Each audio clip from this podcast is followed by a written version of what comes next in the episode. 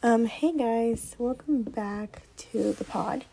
So I hope you guys had probably okay day today, whatever day you guys are listening to this.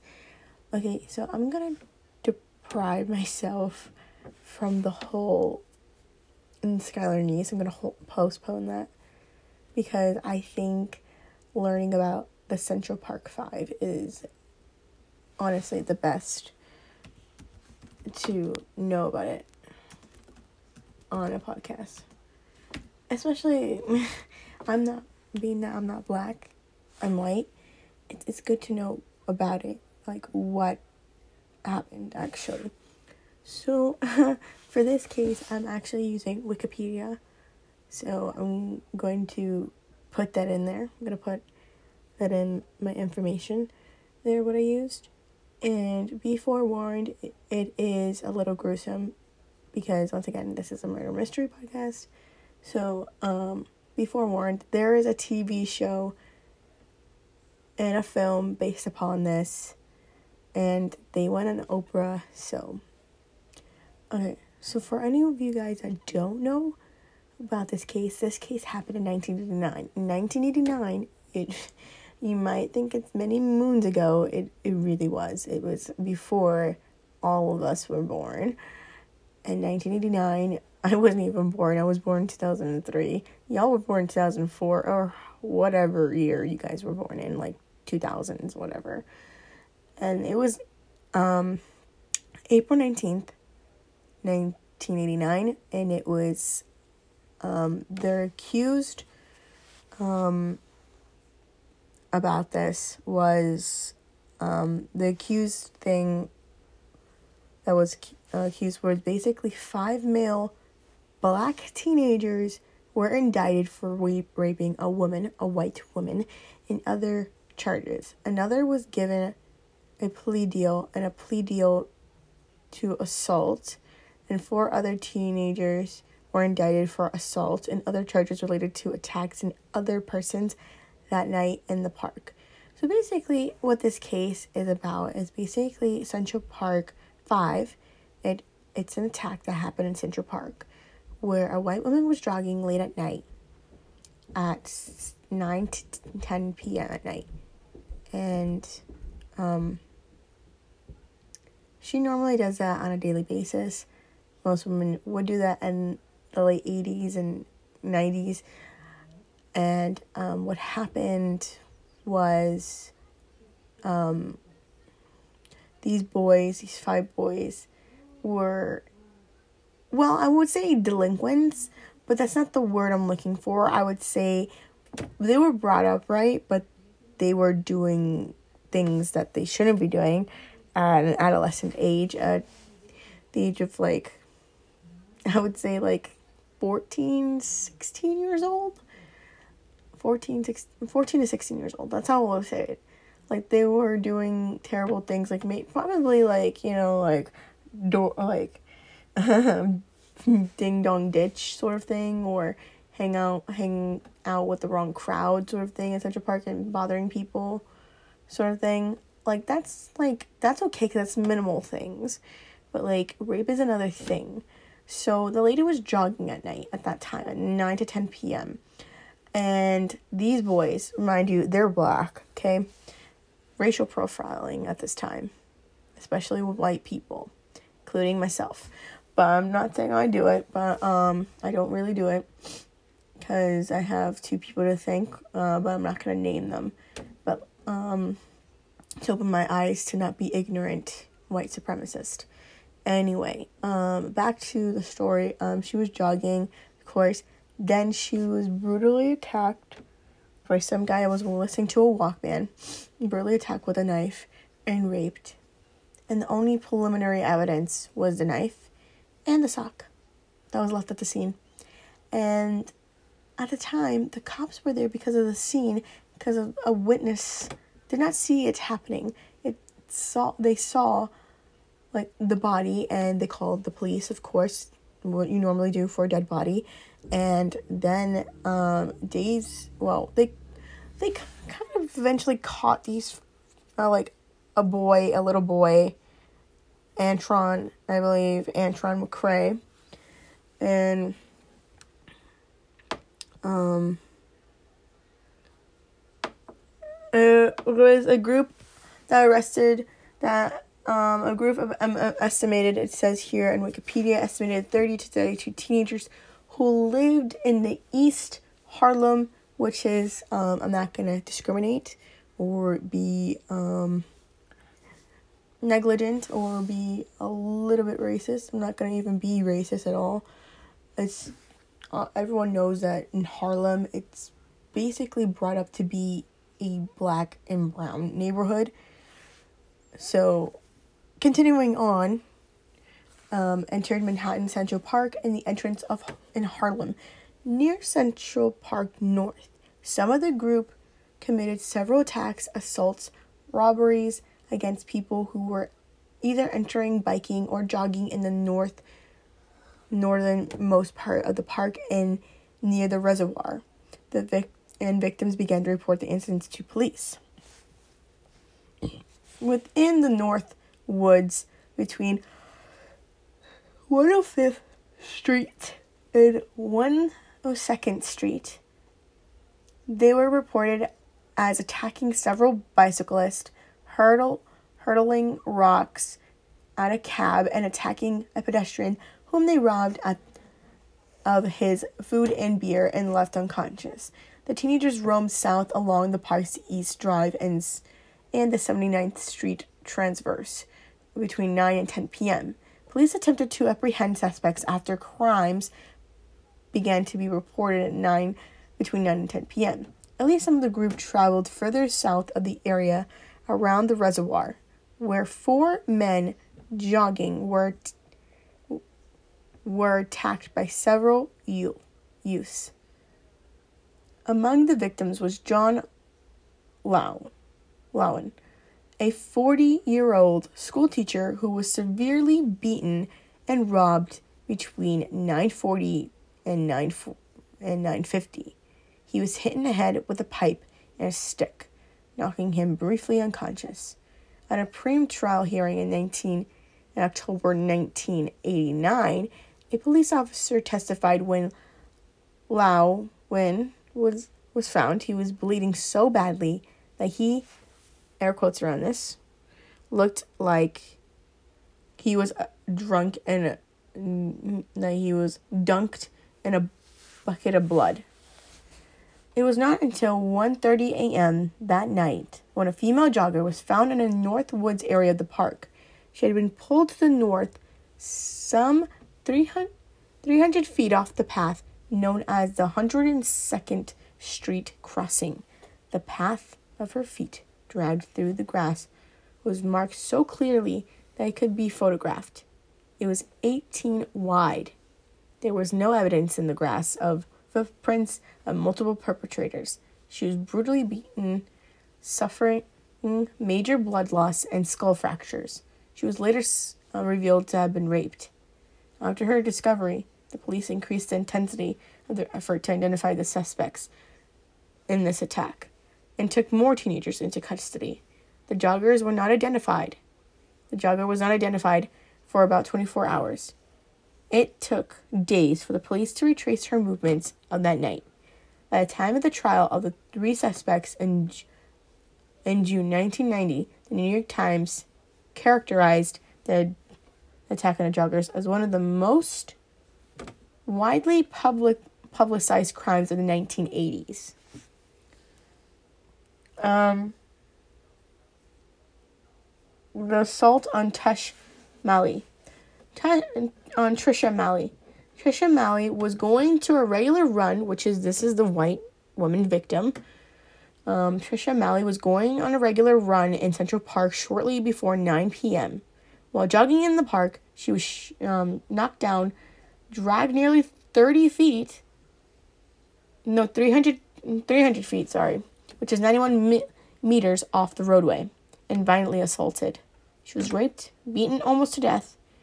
About four hours later, 1.30 a.m., she was found naked, gagged, and tied, covered in mud and blood, in a shallow ravine in a wooded area of the park about 300 feet north of the path called 202nd Street Crossing. The first policeman who saw her, she said, she was beaten badly as nobody I've ever seen beaten. She looked like she was tortured. Mally was so badly injured that she was in a coma for 12 days. She had severe hem, um, hyperthermia, s- severe brain damage, several hemorrhagic shock, loss of 75 to 80% of her blood, and internal bleeding. Her skull had been f- had been fractured so badly that her left eye was di- dislodged from its socket, which in turn was fractured in 21 places. She was also she also had facial facial feature, fractures. The initial medical diagnosis prognosis was that Mally could have died of, of her injuries. She was given the last the last rates. Because of this, the police treated the attack as a preemptible homicide. Altern alternate mm, all I can't even pronounce this word. Alternatively, doctors thought that she might remain in permanent coma due to her injuries. She came out of her coma after 12 days. She was then treated for several weeks in Metropolitan Hospital in East Harlem. When Mally first emerged from her coma, she was unable to talk, read, or walk. In early June, Mally was transferred to Gaylord Hospital, a long term acute care center in Wallingford, Connecticut, where she spent six months in rehabilitation.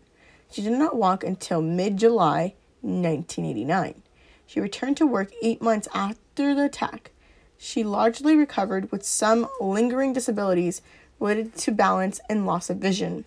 As a result of severe trauma, she had no memory of the attack or any events up to an hour before the assault, nor the six weeks following the attack. During the trial of the defendants, Molly was not cross examined due to the amnesia caused by her assault. At, the t- at a time of concern about crime in general in the city, which was suffering high rates of assaults, rapes, and homicides, these attacks provoked great outrage, particularly the brutal rape of the female jogger. It took place in a public park that was methanolized as the city's verdant demographic refuge. The New York governor, Mario Cuomo, told the New York Post, "This is an ultimate shriek, shrek of harm or shriek of harm." There were violent incidents last night. Um, so I'm gonna talk about the victim, and what, who she was as a person before the attack. Um. So Patricia Ellen Mally was born on June 24th, 1960 in Paramus, New Jersey, and released in Upper Upper St. Clair, Pennsylvania, in the suburb of Pl- Pittsburgh. She is a daughter and the youngest of three children of John Mally, a Westinghouse senior manager, and his wife, Jean, a school board member. Member. She attended Upper St. Clair High School, graduating in 1978. Mally was a Phi Beta Kappa economics major at Wellesley College, where she received a bachelor's in 1982. The chairman of Wellesley's economics department said she was brilliant, probably one of the top four or five students of the decade. In 1986, she earned an, a master's from Yale and an MBA in, fi- in finance in the Yale School of Management. She worked from the summer of 1986 until the attack as an associate and then a vice president in corporate finance department and energy group of Salomon Brothers and an investment bank. Mally lived in East 83rd Street between York and East End Avenues in Yorkville section, Upper East Side of Manhattan. At the time of the attack, she was 28 years old. In most media accounts of the incident at that time, Mally was severely referred to as the Central Park jogger. But two local TV stations violated the media, media policy of not publicly identifying the victim of sex crimes. and released her name in the days immediate following the attack. Two newspapers aimed at the African American community, the City Sun and the Amsterdam News, and the black owned talk radio show WLIB continued to cover the case as it progressed. Their editors said that this this was in response to the media having publicized the name and personal information about the five suspects, who were all minors before they were all arraigned. The open line host and WRKS were credited for helping and continued to cover the case until the convicted youths were declared were cleared in 2002 of the crime. 2003, Melly publicly revealed her identity her identity as a, the jogger in her memoir I am the Central Park Jogger, a story of hope and possibility. Okay, we're going to talk about now the rest of the use, which is the arrest and investigation. So be forewarned. Okay, the police were dispatched at 9:30 p.m. and responded to the scooters and unarmed on unmarked cars. Though the night they apprehended about 20 teenagers. They took custody of Raymond Santana, he was 14 years old, Kevin Richardson, 14 years old, and along with three other teenagers approximately at 10:15 p.m. at Central Park West and 102nd Street. Steven Lopez, 14, was arrested with his group with an hour of several attacks that were first reported to police. He was also interrogated. Several sev- severely beaten Mally was not found until 1:30 a.m. on April 20th.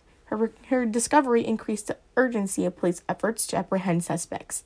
Antron McCray, 15, Yusef Salaam, 15, and Corey Wise, known as and pronounced as, actually, which I can't, I don't want to mispronounce it, so I'm just going to spell it out for you. K H A R E Y space W I S E.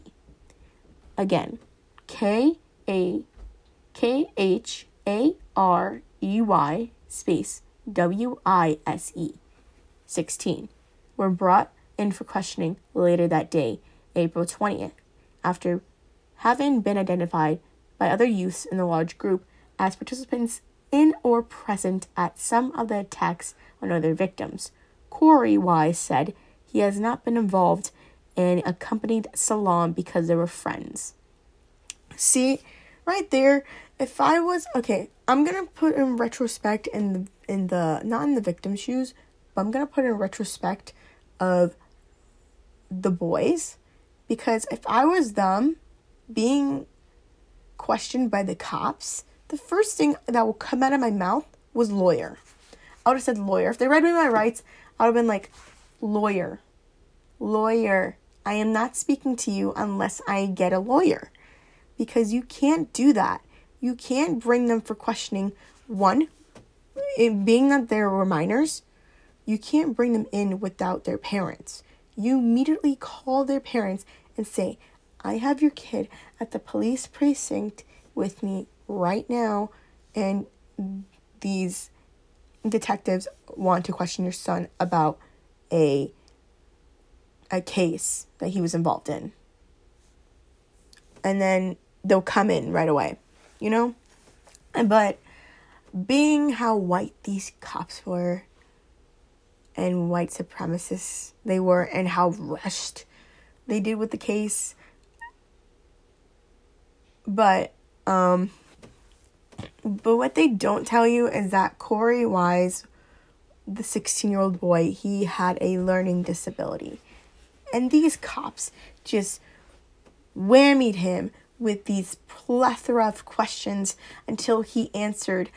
And you know, like, my teacher for law said, like, if you're a kid at the age of 16 or any age younger than that, and you're being questioned and they think that you did it and they basically and you're scared shitless you're scared shitless all you want to do is get out of there or to answer their questions willingly and calmly or just admit it.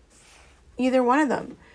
But in this case, in the end, you guys will all find that find out what happens, and, it's just mind mind blowing to find out that this happened overly years ago, and it's just the whole like BLM is bringing me back to this case. It always does, and and still does, and it's and I did go around a couple of of comrades in school and started asking if they know about Central Park Central Park Five.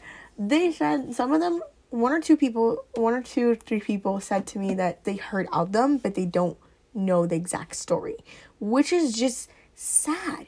Who doesn't know? Okay, sorry, no offense to those people that I've asked, but like that's just sad. Like why? Okay. You should know more about them though. Everyone should know more about the Central Park Five. It just uh it's it's annoying. It's just um sad. Anyway, moving on from that and digressing from that slowly but swiftly into this. Um yes, Corey Wise and Yusef Salaam were basically friends because they were uh, and mind you all these boys lived in around each other and lived within each other in the neighborhood. So they were they weren't tight i would say. They were like they knew each other. It's kind of like when you say to them oh do you know this kid named so and so such? and they're like who? Oh yeah i know them but i don't i never really talked to them. I just know of them sort of thing so that's basically what they were and these were the six suspects indicted for the attacks of the female jogger later identified as Mally they took to, into custody 14 or more suspects over the next few days and arrested a total of 10 suspects who were ultimately tried for the attacks. Among them was four African American and two Hispanic American teenagers who were indicted on May 10th on charges of assault, robbery, riot, rape, sexual abuse, and attempts of murder of Mally and an unrelated man, John Lowen. The police arrested additional suspects over 40 hours after the night of April 19th and interrogated numerous others. Among those was Clarence Thomas, 14, who was arrested on April 21st of 1989 on charges related to the rape of the female jogger. After further investigation, he was never indicted and all charges were dismissed against him on October 31st, 1989. Also arrested in a period of charges of attacks against others, other persons in the park, and later indicted was Jermaine Robinson, 15, Antonio Montalvone, 18, and Orlando Escobar. What? I'm sorry, hold on, wait. Orlando Escobar, 16.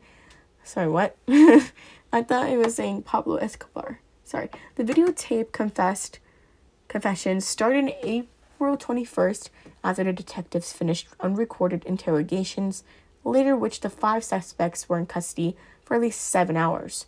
Santana, McCray, and Robinson made video testament statements in presence of parents.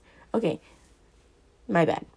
They were well, three people had their parents, and I forgot which one was it that had his dad. I forgot there was one of out of these five boys that had their parent convince him to confess to these this crime.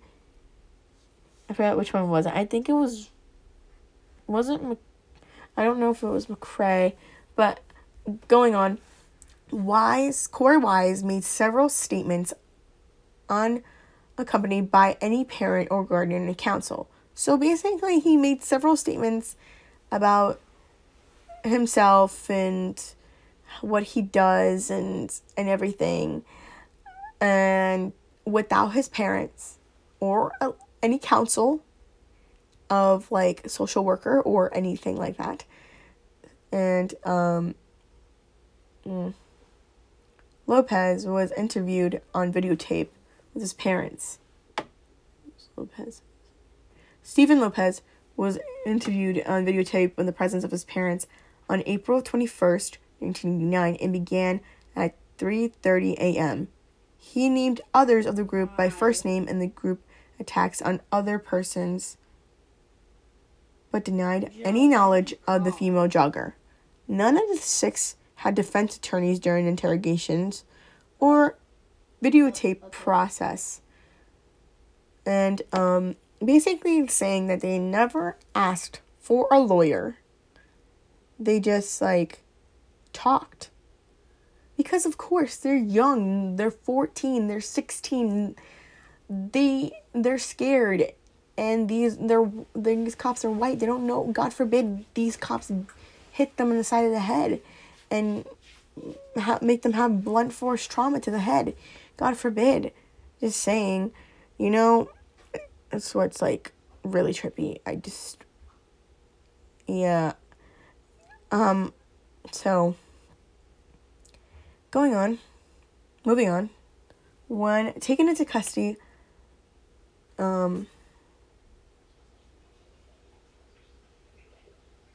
taken when taken into custody, Yusef Salaam told police that he was 16 years old and showed him identification to that effect. If a suspect had reached 16 years of age, his parents or guardian no longer had a right to accompany him during police questioning or to refuse to permit him to answer any questions. After Salaam's mother arrived at the station, she insisted she wanted a lawyer for her son, and the police stopped the questioning. He neither made a videotape nor signed the earlier written statement, but the court ruled to accept it as evidence before his trial. Yusef Salaam allegedly made verbal admissions to the police. He confessed that being present at the rape only made the detective falsely told, told him that the fingerprints had been found on the victim's clothing, and if his matched, he would be charged with rape. He said years later, I heard them beating up Corey Wise in the next room, and they would come and look at me and say, You realize you're next. The fear made me feel like I was going I was not going to be able to make it out. The prosecutor planned to, planned to try the, the defendants in two groups and then scheduled the sixth defendant to be tried last. The latter pled guilty and January 1991 on lesser charges and reduced and received reduced sentence. The prosecution of the five remaining defendants, Kevin Richardson, Antron McCray, Raymond Santana, Corey Wise, and Yusef Salaam in the t- in the rape and assault case was based primarily on confessions which they had made after lengthy police interrogations. None of the defendants had legal counsel during questioning many if you're hearing this right now like it said like three times they had no legal counsel and it's going to show you that one the police were stupid and two the cops were idiots and three they never bothered to ask them um or tell them they need a lawyer. Like that's like ignorance and that's and that's just stupid like, come on. Honestly, I would have just told the kids, here's what you're in for. Um, you're, you need your parents here, this, this, and that. I know, tell them what the big deal is. Many consider the interrogation techniques to have been con- um, co evasive, co evasive, co co I can't pronounce this. Co er, I can't remember. It's C O E R C I V E. So I'm just gonna spell that out like that. And they have been subject to wide criticism. Within weeks, they they each withdrew their confessions, pled not guilty, and refused plea deals on the rape and assault charges. None of the suspects' DNA matched the DNA collected from the crime scene two semen samples. If you don't know what semen is, it's from when you ejaculate from the private area. from both belong to the one identif- one identif- unidentified man. No substantive physical evidence connected any of the five teenagers to the rape scene, but each were convicted of nine, 90% of related charge, assault, and other charges, subsequently known as the Central Park Five. Okay, I'm going to continue in part two about this. We're going to go more further into this, and I have further things to say from the Wikipedia page. Okay, Deuces, part two.